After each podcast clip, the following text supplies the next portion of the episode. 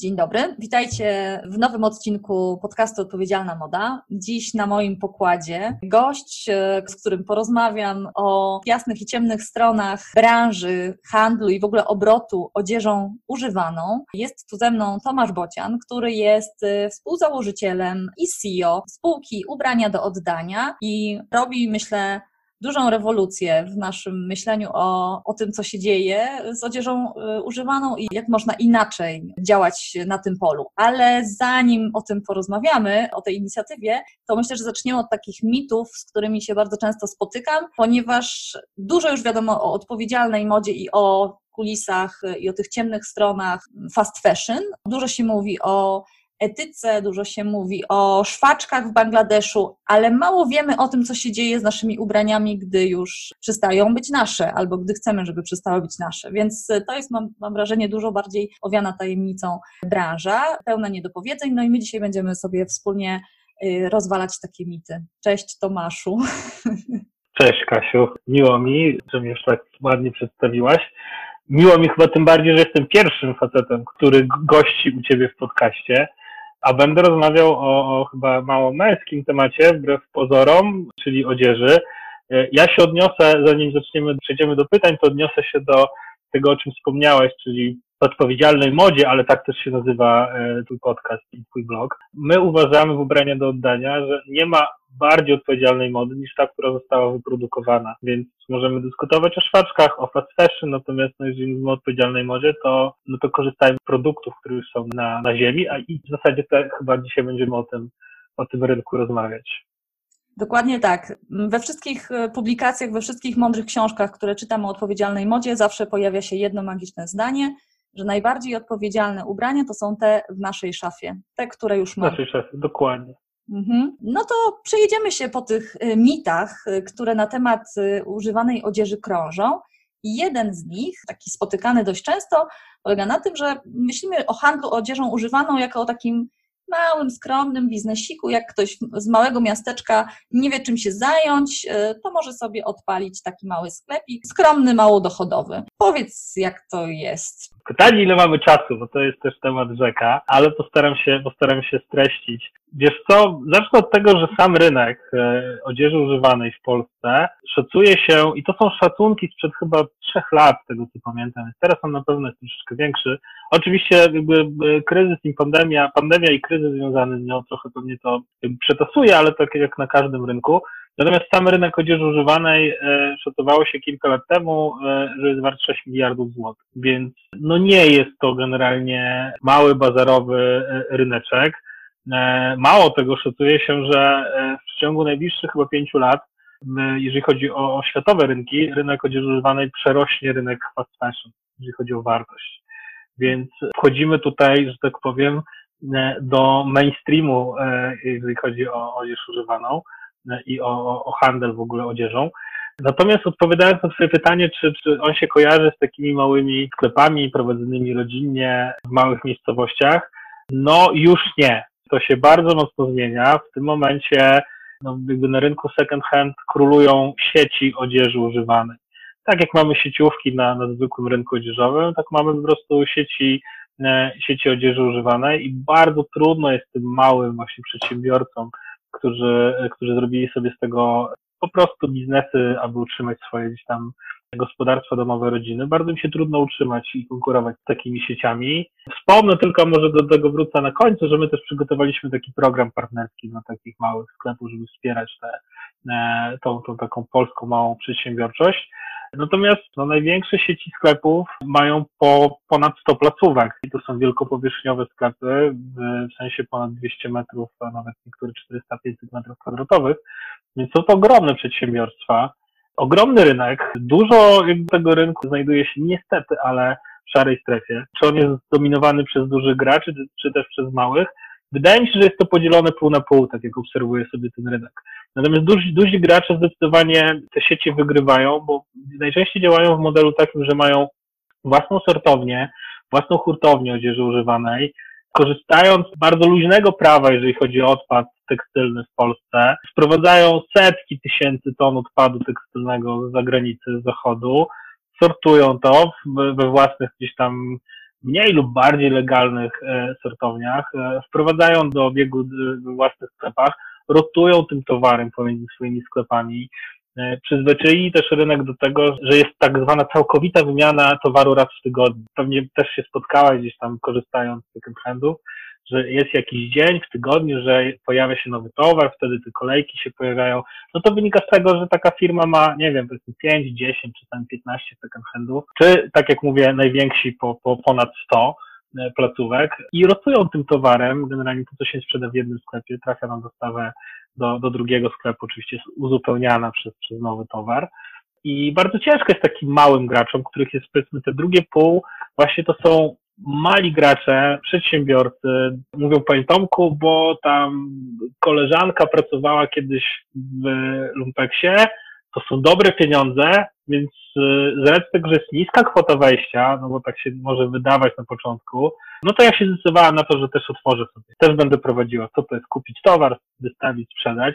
Natomiast jak się obok, czy tam dwie ulice dalej jest duża sieciowa, e, sieciowy lumpek, który wymienia ten towar co tydzień, a mnie jako małego przedsiębiorcy zwłaszcza na początku nie stać na to, żeby co tydzień kupować nowy towar, co mam zrobić z tym, który mi zostaje i tak dalej, i tak dalej. No i tu się zaczynają problemy. To taki schemat, który mi przypomina każdy rynek, który się rozwija. Nie? Na początku on jest malutki, później jest konsolidacja, później wypierają się duzi, duzi gracze i to się właśnie dzieje teraz na, na rynku odzieży W Polsce szacuje się, że w tym momencie mamy prawie 40 tysięcy second handów. To jest ogromna ilość. Natomiast no, ja też widzę po tym lockdownie, który przeżyliśmy, że właśnie ci mali lawinowo się zamykają. Zostaną nam w większości duzi, duzi gracze. To też jest taki rynek, jak każdy kryzys, oczyszczenia trochę rynku, e, konsolidacji. Więc czeka nas, tak mówiąc już kolokwialnie, nowe rozdanie. Czyli będzie, będzie przetasowanie. No, to są, to są grube y, liczby. Jak mówisz o 6 miliardach tak. złotych i 40 tysiącach second handów, to to robi y, wrażenie. Myślę, że większość ludzi faktycznie te sieci duże kojarzy. Mówiłeś o sortowni i tak trochę tutaj zaspoilerowałeś pewnie następne odpowiedzi, ale zanim do tego dojdziemy, mm, no to mamy drugie takie przekonanie, które krąży na temat używanej odzieży, mianowicie wiele osób, y, które segregują jakieś, jakoś swoje szafy, robią porządki, y, wrzucają do kontenerów niepotrzebne ubrania albo wystawiają je przed swoje domy czy przed swoje klatki bloków e, z taką e, nadzieją czy z taką myślą, że te rzeczy trafiają wprost do osób potrzebujących. Słyszałam o tym, że zdarza się, że ktoś napisze jakiś liścik do samotnej matki albo włoży do kieszeni jakiś łańcuszek z taką nadzieją, że właśnie te ubrania bezpośrednio trafiają do potrzebujących i ci potrzebujący oczywiście wszystkie te ubrania przyjmują z otwartymi ramionami. No to jak to jest? Gdzie są zabierane? Co się z nimi dzieje dalej? No właśnie, to jest taki chyba największy mit, od de facto którego zaczęła się działalność naszego portalu, no to powiedzmy sobie jasno, jakby ubrania, które wrzucamy do kontenerów, czy wystawiamy przed e, drzwi e, skuszeni ciekawą informacją z ulotki, że tam w piątek będą zbierane ubrania czy tam rzeczy na rzecz jakiejś tam fundacji, one nie trafiały, nie trafiają i nie będą trafiały do potrzebujących. One zawsze trafiają e, do po prostu sortowni odzieży używanej, mniejszych czy większych. Tam są dzielone na, na różnego rodzaju kategorie. Te najlepsze rzeczy właśnie trafiają do second handów na naszym rodzinnym rynku, czy czasami lecą gdzieś tam na zachód, czy jadą na zachód Europy od nas. Te gorszej jakości, e, ale nadal nadające się do ponownego noszenia obiegu, trafiają do mniej zamożnych e, krajów to muszę tutaj, nie wiem, chyba ciebie nie rozczarować, bo ty sobie zdajesz tego sprawę, ale tak się nie dzieje, w sensie nie trafiają do potrzebujących. Nawet te, od razu mówię, to jest krzyżykiem, PCK też nie trafiają do potrzebujących. Mhm. A powiedz, czy w takim razie w jakiś sposób te firmy, e, które od nas zabierają te rzeczy, czy one w takim razie pomagają? Bo zawsze mam e, na tej ulotce, która też parę razy w tygodniu ląduje w mojej skrzynce, takie zdanie, że pomóż dzieciom, pomóż naszej fundacji, mhm. więc e, czy jakiś ochłap przynajmniej jako skutek uboczny tego biznesu y, trafia w te właściwe, potrzebujące ręce? Kurczę, no e, mówiąc tak brutalnie i wprost, większość tych e, fundacji, o których mówisz, albo nie istnieją, albo generalnie są takimi krzakami, czyli fundacjami założonymi gdzieś tam przez te firmy, które po prostu e, trudnią się tym procederem zbierania. Są fundacje, które na przykład użyczają swoje logo na kontenery, nie? na przykład PCK czy, czy inne fundacje i one dostają jakiś e, procent z tych zbiórek, w sensie za to, że, że jakby firmują e, dany kontener swoim logo, Natomiast no, nikt nie jest w stanie zweryfikować, jaki procent, jakby ile, to jakby już przekładając na konkretny cash, na złotówki e, wynosi. Natomiast chcę zwrócić uwagę, że w ogóle w tym momencie kontenery nam się tak zakorzeniły z gdzieś tam z pomaganiem czy z oddawaniem tych ubrań, że w większości z nich w ogóle one już nie są obrędowane, nie? Są takie obdarciuchy, które stoją sobie w mniej lub bardziej przypadkowych miejscach. Spora ich część w ogóle stoi nielegalnie. Mhm. A powiedz, czy w takim razie, jeśli już przestaje się łudzić, że w ten sposób realnie pomagam takim fundacjom, e, czy jakimś stowarzyszeniom, albo jeśli już wiem, że te rzeczy e, trafią do sortowni i powiedzmy, marne są szanse, że e, nawet część ze sprzedaży trafi w te ręce, to czy dla osoby, która nie słyszała o ubraniach do oddania, albo jeszcze zanim e, w ogóle pojawiliście się e, w tej świadomości e, ludzi, czy lepiej było w takim razie wybrać kosz, czy jednak wrzucić do takiego konteneru? Czy możemy te kontenery traktować jako takie miejsca, które jednak zagwarantują jakiś recycling i jest to lepsze, wiesz, lepszy wybór niż wrzucanie tych ubrań po prostu do odpadów zmieszanych?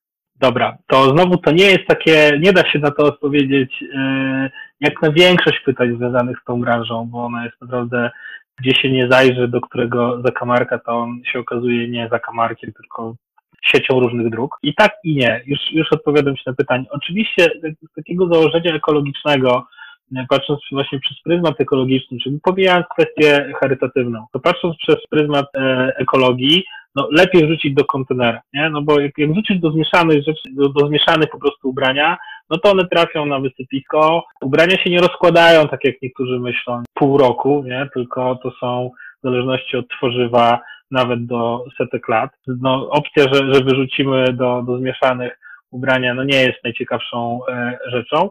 Natomiast no, też nie do wszystkich kontenerów.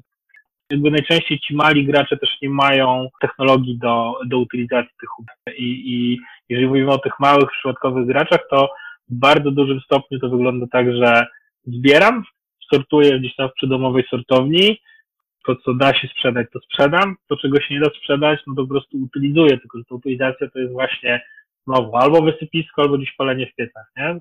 Albo co gorsza, nielegalne wysypisko w lesie. Natomiast jeżeli wrzucimy do kontenerów, które są powiedzmy sprawdzone i takimi kontenerami na przykład jest PCK, bo kontenery Polskiego Czerwonego Krzyża tych kontenerów odzież trafia do firmy Wturpol. To jest największa polska firma, która zajmuje się odpadem tekstylnym e, i przetwarzaniem tych ubrań i oni mają technologię do tego, żeby sposób raz zgodny z prawem, a dwa no, w miarę ekologiczny, to co się już nie nadaje i nie, nie są w stanie sprzedać we własnych sklepach czy na gdzieś tam rynkach e, zagranicznych, no utylizować. Bardzo często się nas pytają, dobra, co zrobić właśnie z tymi rzeczami, które są, są dziurawe, są poplamione, E, no to mówimy, to wrzucajcie do kontenerów, ale do tych, które są, do tych, które są sprawdzone. Nie? Między innymi PCK, to PCK coś za to dostanie. Też mi ciężko powiedzieć ile, bo nie jest to w żaden sposób transparentne, ale na pewno trafi do firmy, która, e, która po prostu potrafi to zutylizować. Mhm. No to już zawsze coś, już jakiś jeden punkcik y, do, do bycia zielonym, jeśli wiemy, że przynajmniej te rzeczy nie, nie skończą w lasach jeżeli mogę, to, e, to e, już niedługo, bo generalnie do, od 2025 roku wszystkie kraje członkowskie, bo to jest nowa dyrektywa unijna, będą zmuszone w zasadzie do selektywnej zbiórki odpadów tekstylnego. Czyli tak jak teraz mamy pięć frakcji, to za pięć lat dojdzie nam kolejna, czyli odpad tekstylny, więc jakby no przynajmniej e, będziemy mieli gdzieś tam jakąś gwarancję, że tekstylia, tekstylia no nie trafiają chociażby do, na, na wysypisko razem z mieszanymi. No to jest jakieś światełko w tunelu. Oczywiście y, mój krytyk znowu chce zapytać, a czemu dopiero za pięć lat, ale to pewnie, pewnie po to, żeby się wszyscy zdążyli y, przygotować, albo nie wiem, żebyśmy zdążyli wyjść z Unii, ha, ha, ha. Ale... Ha, ha, ja będę bardziej brutalny chyba po to, żebyśmy my się zdążyli przygotować, bo zakładam, że nasze władze zaczną się nad tym zastanawiać w listopadzie 2024. Tak, to się może wytnie, może nie, zobaczymy. No dobrze, wiemy już, co się dzieje w, w kontenerach, kto za nimi stoi. To powiedzmy sobie teraz, czy prawdą jest y, znowu popularne przekonanie, że to te rzeczy sprzedawane w galeriach handlowych, y, w sklepach, te rzeczy nowe, to one są bezpieczne dla zdrowia i takie czyściutkie, a te z lumpeksów są bardziej toksyczne, bo na przykład przysiągnięte jakimś środkiem dezynfekującym y, i stąd się bierze ten charakterystyczny zapaszek. No jest to jeden też z kolejnych takich ciekawych mitów odzieży używanej że ten specyficzny zapach, jak się wchodzi do, do second handów, no to jest jakby zapach środka do dezynfekcji, którego używa się właśnie w sortowniach. Co, no ja byłem, myślę, że w tym momencie już, nie wiem, kilkudziesięciu sortowniach w całym kraju. Żadna z nich nie dezynfekowała tych ubrań. To jest taki mit, natomiast ten specyficzny zapach, to jest tak mówiąc wprost, i brutalnie mieszanka no, potu, perfum i zgnilizny. No bo jeżeli te ubrania czy poleżą w kontenerze, wiesz, wrzucisz je powiedzmy dzisiaj ja mieszkam pod Warszawą, niedaleko Piaseczna, przeszła ogromna burza, e, no to, to na pewno ta wilgoć się gdzieś tam dostaje, nie? Tak to samo, nie wiem, jak wystawisz się przed dom, czy jakby i, i załóżmy, że część z nich przemoknie, czekając na, na odbiór tej y, magicznej fundacji, która ma podjechać i zabrać do, do, do, do dzieci, do, do potrzebujących dzieci, no to też, wiecie, no to ta, ta wilgoć, y, ta wilgoć po prostu się dostaje te są ubrania gdzieś tam różne, niektóre są uprane, niektóre są spocone, więc też e, wprost e, niektóre pachną perfumami i jakby ta mieszanka daje taki zapach. Natomiast ja się kompletnie nie zgodzę z tym, że odzież używana jest bardziej szkodliwa od tej nowej. Nie jestem specjalistą, ale też e, no, trochę styczności miałem z, ze specjalistami, którzy odpowiadają chociażby za, za farbowanie ubrań. No i jak mi pokazywali, tłumaczyli, co, co się znajduje w naszych ubraniach, no to jest to tablica Mendelejewa. E, zresztą warto sobie e, poczytać relacje dziewczyn, które pracują czy pracowały w popularnych sieciówkach, jak w czasie dostawy czy po dostawie miały gdzieś tam problemy z, ze skórą, z cerą, czasami nawet z oddychaniem no takim najbardziej chyba znanym środkiem, pewnie kojarzysz Kasiu, który, który gdzieś się używa przy produkcji, a w zasadzie przy konserwowaniu ubrań, e, konserwowaniu, no przy tym, żeby używa się go, żeby one się nie gniotły, kolor był bardziej wydajny, to jest e, formaldehyd, tak, czyli to jest substancja rakotwórcza. W większości tych marek takich sieciowych dużych, w większości ta, ta norma była przekroczona 900, 900 razy. Chiny generalnie, które, które w ogóle są największym producentem ubrań dla tych, dla, dla tych sieciówek, no, używają prawie 50% wszystkich chemikaliów używanych do, do produkcji właśnie odzieży. Zaleca się minimum dwukrotne wybranie odzieży, którą się kupuje w sklepie nowej, po to, żeby przynajmniej pozbyć się tego nadmiaru tego środka konserwującego, wiesz, bo on jest używany po pierwsze tego, żeby przetransportować ładnie ubrania, nie? Wyobrażasz sobie, że generalnie ciuchy bez jakiegokolwiek wspomagacza płyną pół świata w kontenerze, często właśnie z, mają styczność z wilgocią i tak dalej i one są, przyjeżdżają do tego sklepu i ty je wywieszasz na wieszaczek i one wyglądają pięknie, wyprasowane i tak dalej, nie? Nikt w takim sieciówce, w której jest kilkanaście, pewnie minimum kilka tysięcy ubrań, nie prasuje każdej rzeczy, nie? Więc one muszą być spikowane powiedzmy chemią, po to, żeby pięknie wyglądały.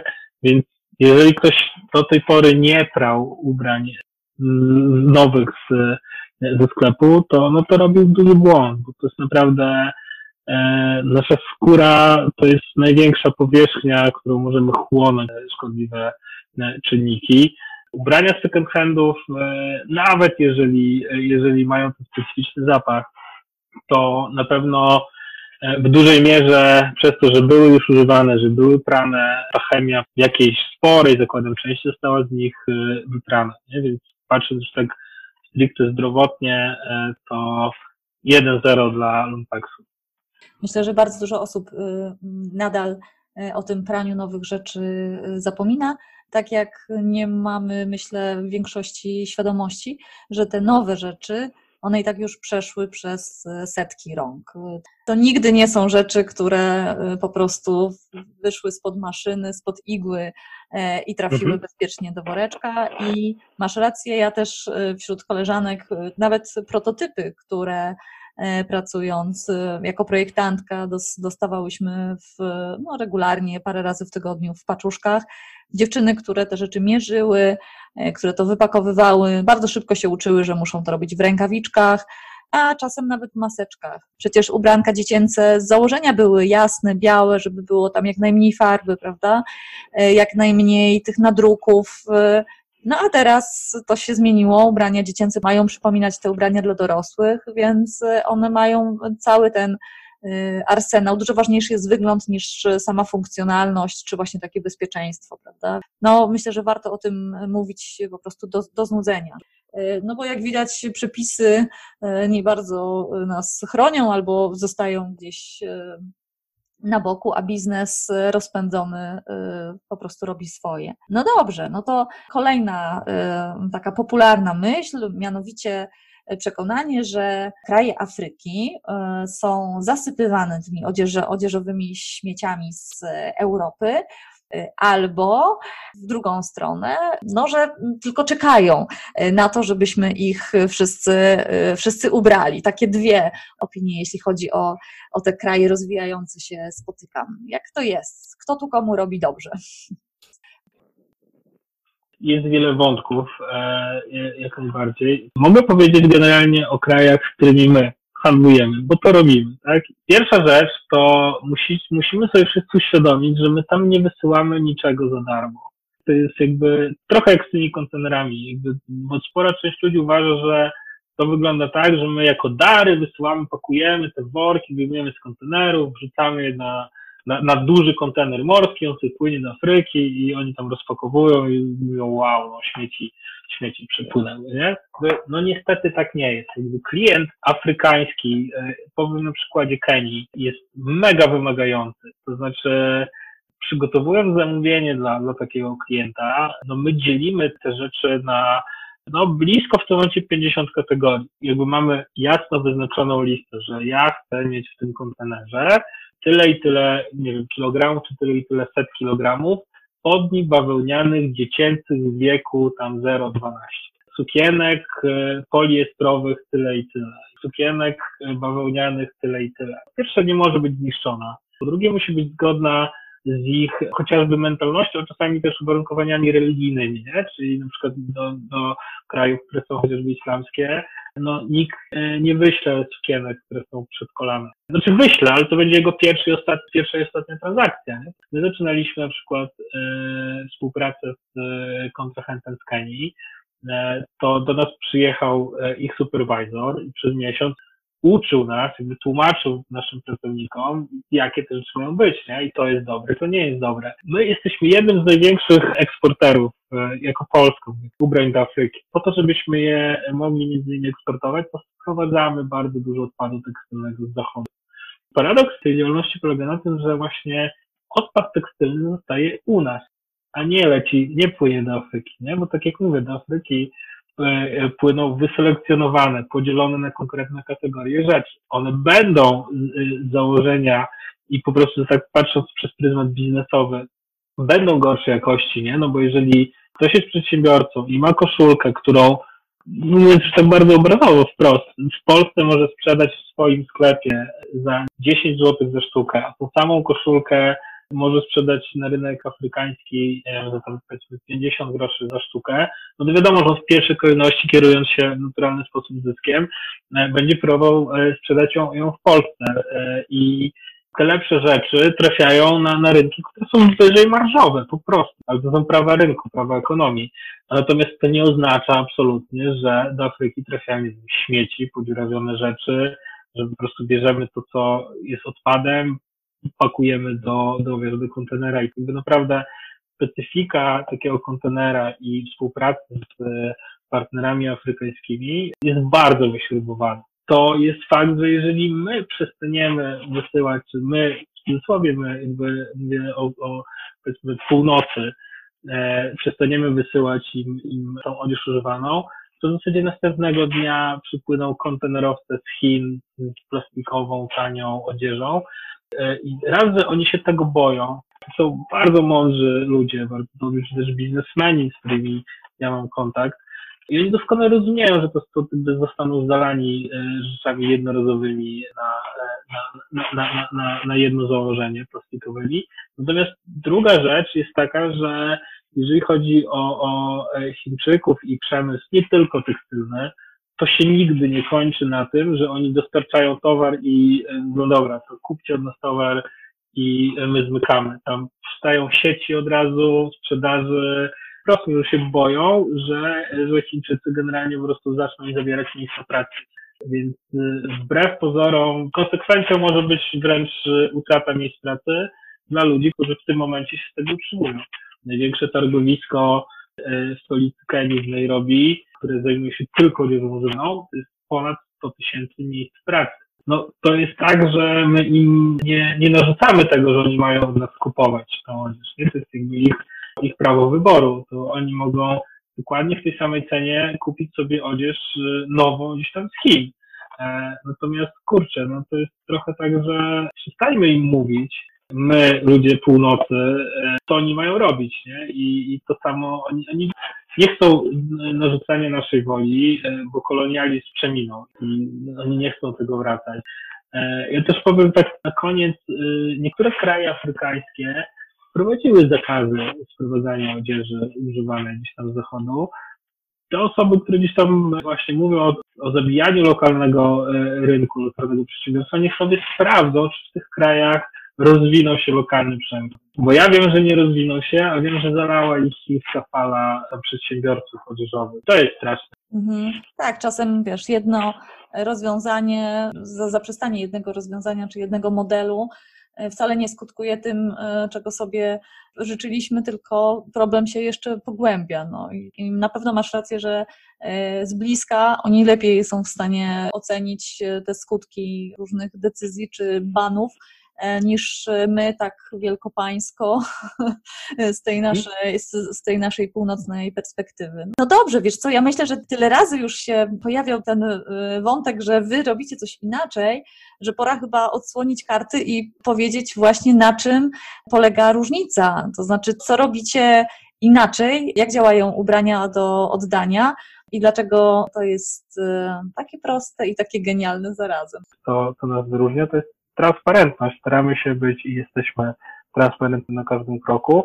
Natomiast od początku, no, ubrania do oddania powstało właśnie w kontrofensywie do różnego rodzaju zbiórek odzieży używanej. Do kontenerów i do tych tak zwanych zbiórek door-to-door, czyli do tych wszystkich ulotek. E, jutro tam będziemy zbierali na, na biedne dzieci. E, no, zależało nam na tym przede wszystkim, żeby, żeby wprowadzić transparentność do tego, do tego świata, e, żeby naprawić ten system zbiórek odzieży używanej, jak to można było zrobić? No, bardzo prosty sposób, tak naprawdę. Stwierdziliśmy, że warto tego archaicznego świata wprowadzić e, fundraising. Czyli to jest no, w zasadzie najbardziej skuteczna e, i de facto w tym momencie najchętniej wybierana forma niesienia pomocy finansowej. E, I tak powstał portal Brania do oddania. Jesteśmy w zasadzie pierwszym na świecie portalem, w którym można wspierać finansowo wybrane przez siebie fundacje, czy też konkretnie kampanie prowadzone przez te fundacje, wspierać finansowo, nie wydając e, przy tym ani złotówki. Mianownikiem dla nas są właśnie e, ubrania. E, działa to w banalnie prosty sposób, czyli wchodzisz na nasz, na nasz portal, wybierasz sobie kampanię, którą chcesz wesprzeć. Mamy ich już w tym momencie ponad setka, od tych najmniejszych, lokalnych, przez te największe typu WOŚP, UNICEF, SOS Wioski Dziecięce. Każda z tych fundacji prowadzi oddzielne kampanie, jak na każdym portalu fundraisingowym. Wybierasz sobie, którą z tych kampanii chcesz wesprzeć. Określasz, ile masz tych ubrań. W sensie nie, nie musisz podawać, że masz 10 t-shirtów, parę spodni i tak dalej. Bardziej, że masz jedno, dwa, trzy pudełka. Określasz, kiedy wybierasz, kiedy ma do ciebie przyjechać kurier i pod jaki adres kurier przyjeżdża, bądź możesz oddać do jednego tam kilku tysięcy punktów pick-up, e, który obsługuje nasza firma kurierska. Kurier przyjeżdża, odbiera te rzeczy od ciebie, one trafiają do nas, a my za każdy kilogram przeznaczamy złotówkę na wybrany przez ciebie ten cel charytatywny. I na tym polega ta transparentność, jeżeli chodzi o tą część portalową, czyli to ty decydujesz, komu chcesz pomóc, wiesz od początku, że nie wysyłasz ubrań, to jest istotne, że to nie ubrania trafią do potrzebujących, wiesz, co się z tymi ubraniami stanie, bo my jasno mówimy, że my te ubrania wprowadzamy do ponownego obiegu, czyli sprzedajemy, żebyśmy mogli wygenerować tą, tą, e, tą złotówkę, opłacić koszty kuriera, koszty magazynu, koszty pracy ludzi, którzy dzielą te ubrania i tak dalej, i tak. Sprzedajemy te ubrania, czyli to o tym wiesz od początku. E, no i wiesz jaka kwota, nie? Czyli jak wyślesz 10 kg, to 10 zł, jak wyślesz 15, to, to 15 zł. No i taka ciekawostka to jest to, że w tym momencie średnia nasza darowizna to jest chyba 35 zł, czy 35 kg od jednego darczyńcy. Jest to w czołówce, jeżeli chodzi o portale fundraisingowe, jako średnia darowizna.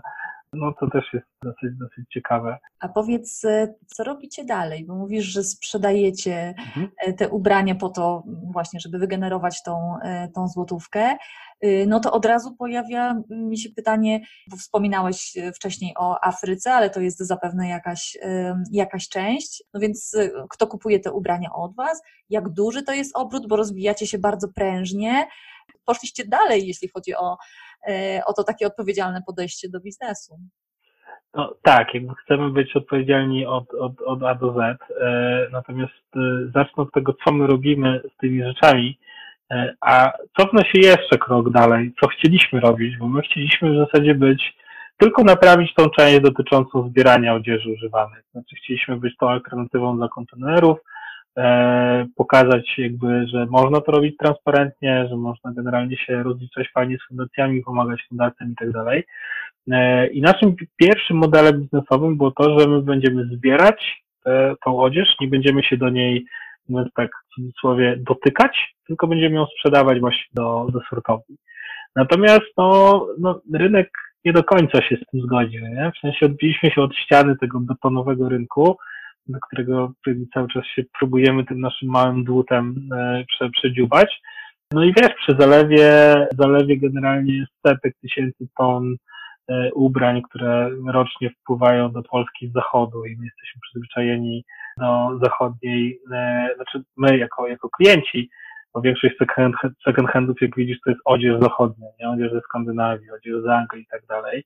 No to jak przychodziliśmy do, do tych firm, które właśnie tym się zajmują, czyli sprzedażą odzieży używanej, no to słyszeliśmy jedno określenie, nie? no jak odzież z Polski za takie pieniądze, w tym momencie taką odzież, którą się wrzuca do kontenerów, e, jakby jeszcze nie posortowaną, czyli mówiąc w tym języku branżowym tak zwany niesort polski, no można kupić za 50 groszy, czasami 80, a my przekazujemy złotówkę, wiesz, na samą fundację, gdzie jeszcze jest koszt kuriera, koszt magazynu i tak dalej, nie?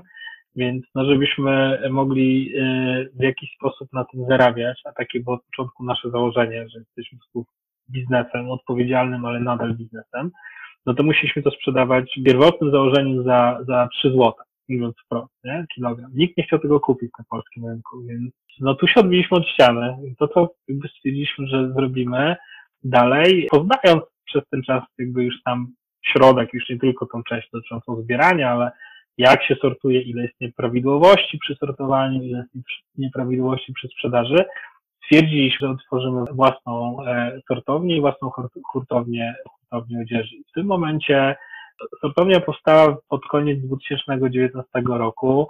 Zaczęliśmy sprzedawać na początku 2020. No i wiesz, trzy miesiące i bank, przyszła pandemia załamanie rynku, nie tylko naszego. E, fundacji coraz więcej, coraz więcej w ogóle stworzyliśmy też program CSR-owy, nazywa się Firma w Porządku, bo już jakby ogromną częścią naszego biznesu, tego zbierającego, e, to były ubrania pochodzące właśnie ze zbiórek CSR-owych, czyli z firm, z firm mniejszych czy większych korporacji międzynarodowych, to też jest jakby oddzielny wątek. To wiesz, jakby e, wszystko nam działa, natomiast no, przestaje nam działać ta najważniejsza część, czyli przychód e, dla nas, e, no bo sklepy siadły. No, funkcjonujemy teraz na trudnym rynku, natomiast no, wiemy, że jakby jest to rozdanie tych kart i też nie ukrywamy, że chcemy być przy stole. Ale już tak odpowiadając wprost na Twoje pytanie, naszymi klientami są w tym momencie sklepy.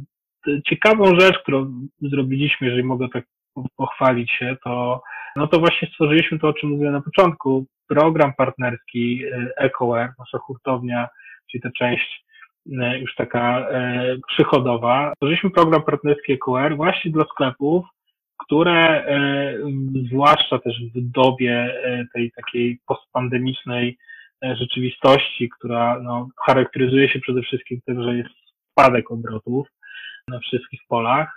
No, jest im ciężko konkurować z dużymi sieciami second handów, które, tak jak wspomniałem, mają własne sortownie, jakby mają sieci swoich sklepów, rotują tym towarem, sprowadzają tak zwany odpad tekstylny z zagranicy, bardzo często zaśmiecają nasz kraj. Polska jako, jako kraj my jesteśmy największym śmietnikiem tekstylnym Europy. To też jest bardzo ważne. No i tych małych przedsiębiorców nie jest stać na to, żeby z nimi konkurować. Więc to, co my stworzyliśmy, to właśnie program partnerski, który polega w dużym skrócie na tym, że te małe sklepy podpisując z nami umowę współpracy, mają zagwarantowane cotygodniowe dostawy nowego towaru, też łącznie z częścią logistyczną, czyli odbieramy od nich ten towar, dostarczamy, natomiast oni płacą tylko za towar, który, który udało im się sprzedać przez ten tydzień, tak? Czyli de facto działają tak jak duże sieci handlowe, natomiast my zdejmujemy z nich największe ryzyko takie biznesowe właśnie w tym modelu, który wiąże się, którym jest po prostu zakup towaru, nie? Zamrożenie kasy. I gdzieś tam ten kierunek sobie wybraliśmy. To nie jest franczyza, bo my im nie narzucamy, jak mają się nazywać, jak mają, ile te rzeczy mają w środku kosztować, za ile oni je sprzedają i tak dalej. My im pomagamy w przygotowaniu strategii sprzedaży, strategii cenowej, badamy im konkurencję. Bardzo często nie potrafią też tego zrobić. Ten, ten pakiet od nas dostają. Natomiast no, mogą na równi faktycznie konkurować z tymi dużymi, dużymi sieciami sklepów. Więc to jest kierunek, który gdzieś tam sobie e, obraliśmy. On też jest, jakby wpisuje się w nasze DNA, bo nawet jak sobie zerkniesz na logo ubrania do oddania, to tam są takie trzy, trzy elementy. Pomaganie, czyli to charytatywność, ekologia i właśnie edukacja. Edukacja na różnych poziomach. Liczę na to głęboko, że nam to zaprocentuje za jakiś czas, bo już patrząc z takiego ekonomicznego punktu widzenia, no ja wiem, bo tak jak mówiłem, wojewodę się bardziej z finansów niż, niż z rynku odzieżowego, e, że każdy kryzys ekonomiczny prowadzi w mniejszym, większym stopniu do zubożenia społeczeństwa. I też wiem, że każde zubożenie społeczeństwa w dłuższej perspektywie jest trampoliną, mówiąc brutalnie, dla rynku odzieży używanej. W prosty sposób. Po prostu nie będzie nas stać do końca na, nawet na te sieciowe, e, tanie rzeczy. Ja myślę, że wy się w ogóle e, rozwijacie mm, w zasadzie idąc e, całym tym łańcuchem e, życia produktu, tak? Czyli tak jak mówiłeś, zaczynaliście od tego, żeby zająć się jakimś wycinkiem, potem zobaczyliście, że na kolejnych kawałkach to dalej nie działa, więc idziecie mhm. dalej i dalej. Jak mówiłeś, wszędzie jest potencjał i ta branża, mam wrażenie, że to jest taki trochę dziki zachód chyba, nie? Który trzeba... No jest trzeba jakby cywilizować i nagle no, wjeżdżacie trochę jak szeryf i robicie porządki i może trochę złych chłopców uda się tam pokonać w tej walce równej bądź nierównej. Może nam będzie jeszcze dane y, spotkać się i, i pogadać o tym wszystkim, y, co wybrzmi, może też w komentarzach o tym, co się pojawi. E, a póki co chciałam bardzo słuchaczy zaprosić na Waszą stronę y, www.ubraniadooddania.pl. Zapraszamy na, na portal. Portal faktycznie teraz jest, przechodzi małe modernizacje e, i w związku z COVID-em, i gdzieś tam z naszymi planami rozwojowymi. Natomiast e, niedługo wracamy.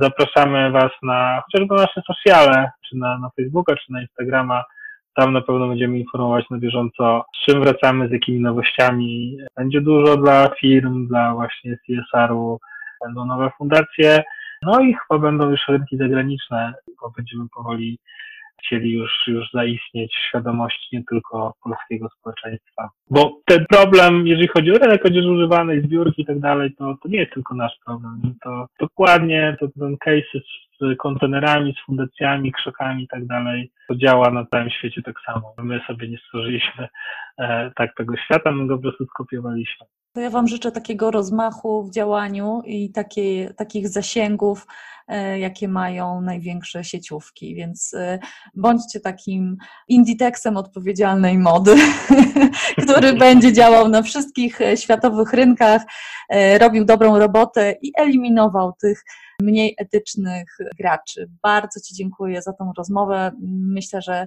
e, otworzyła fajnie oczy na cały ten głęboki, wielki temat e, odzieży używanej. Dzięki. Ja również. Dzięki wielkie. Bardzo Ci dziękuję za wysłuchanie tego odcinka. Wszystkie notatki i linki znajdziesz e, w opisie tego podcastu na odpowiedzialnamoda.pl. Zapraszam do subskrybowania podcastu w ulubionej podcastowej aplikacji. E, będzie mi też super miło spotkać się z Tobą na Instagramie lub Facebooku. Tam też e, znajdziesz mnie jako odpowiedzialnamoda.pl. Do usłyszenia, mam nadzieję. Pozdrawiam serdecznie. Pa!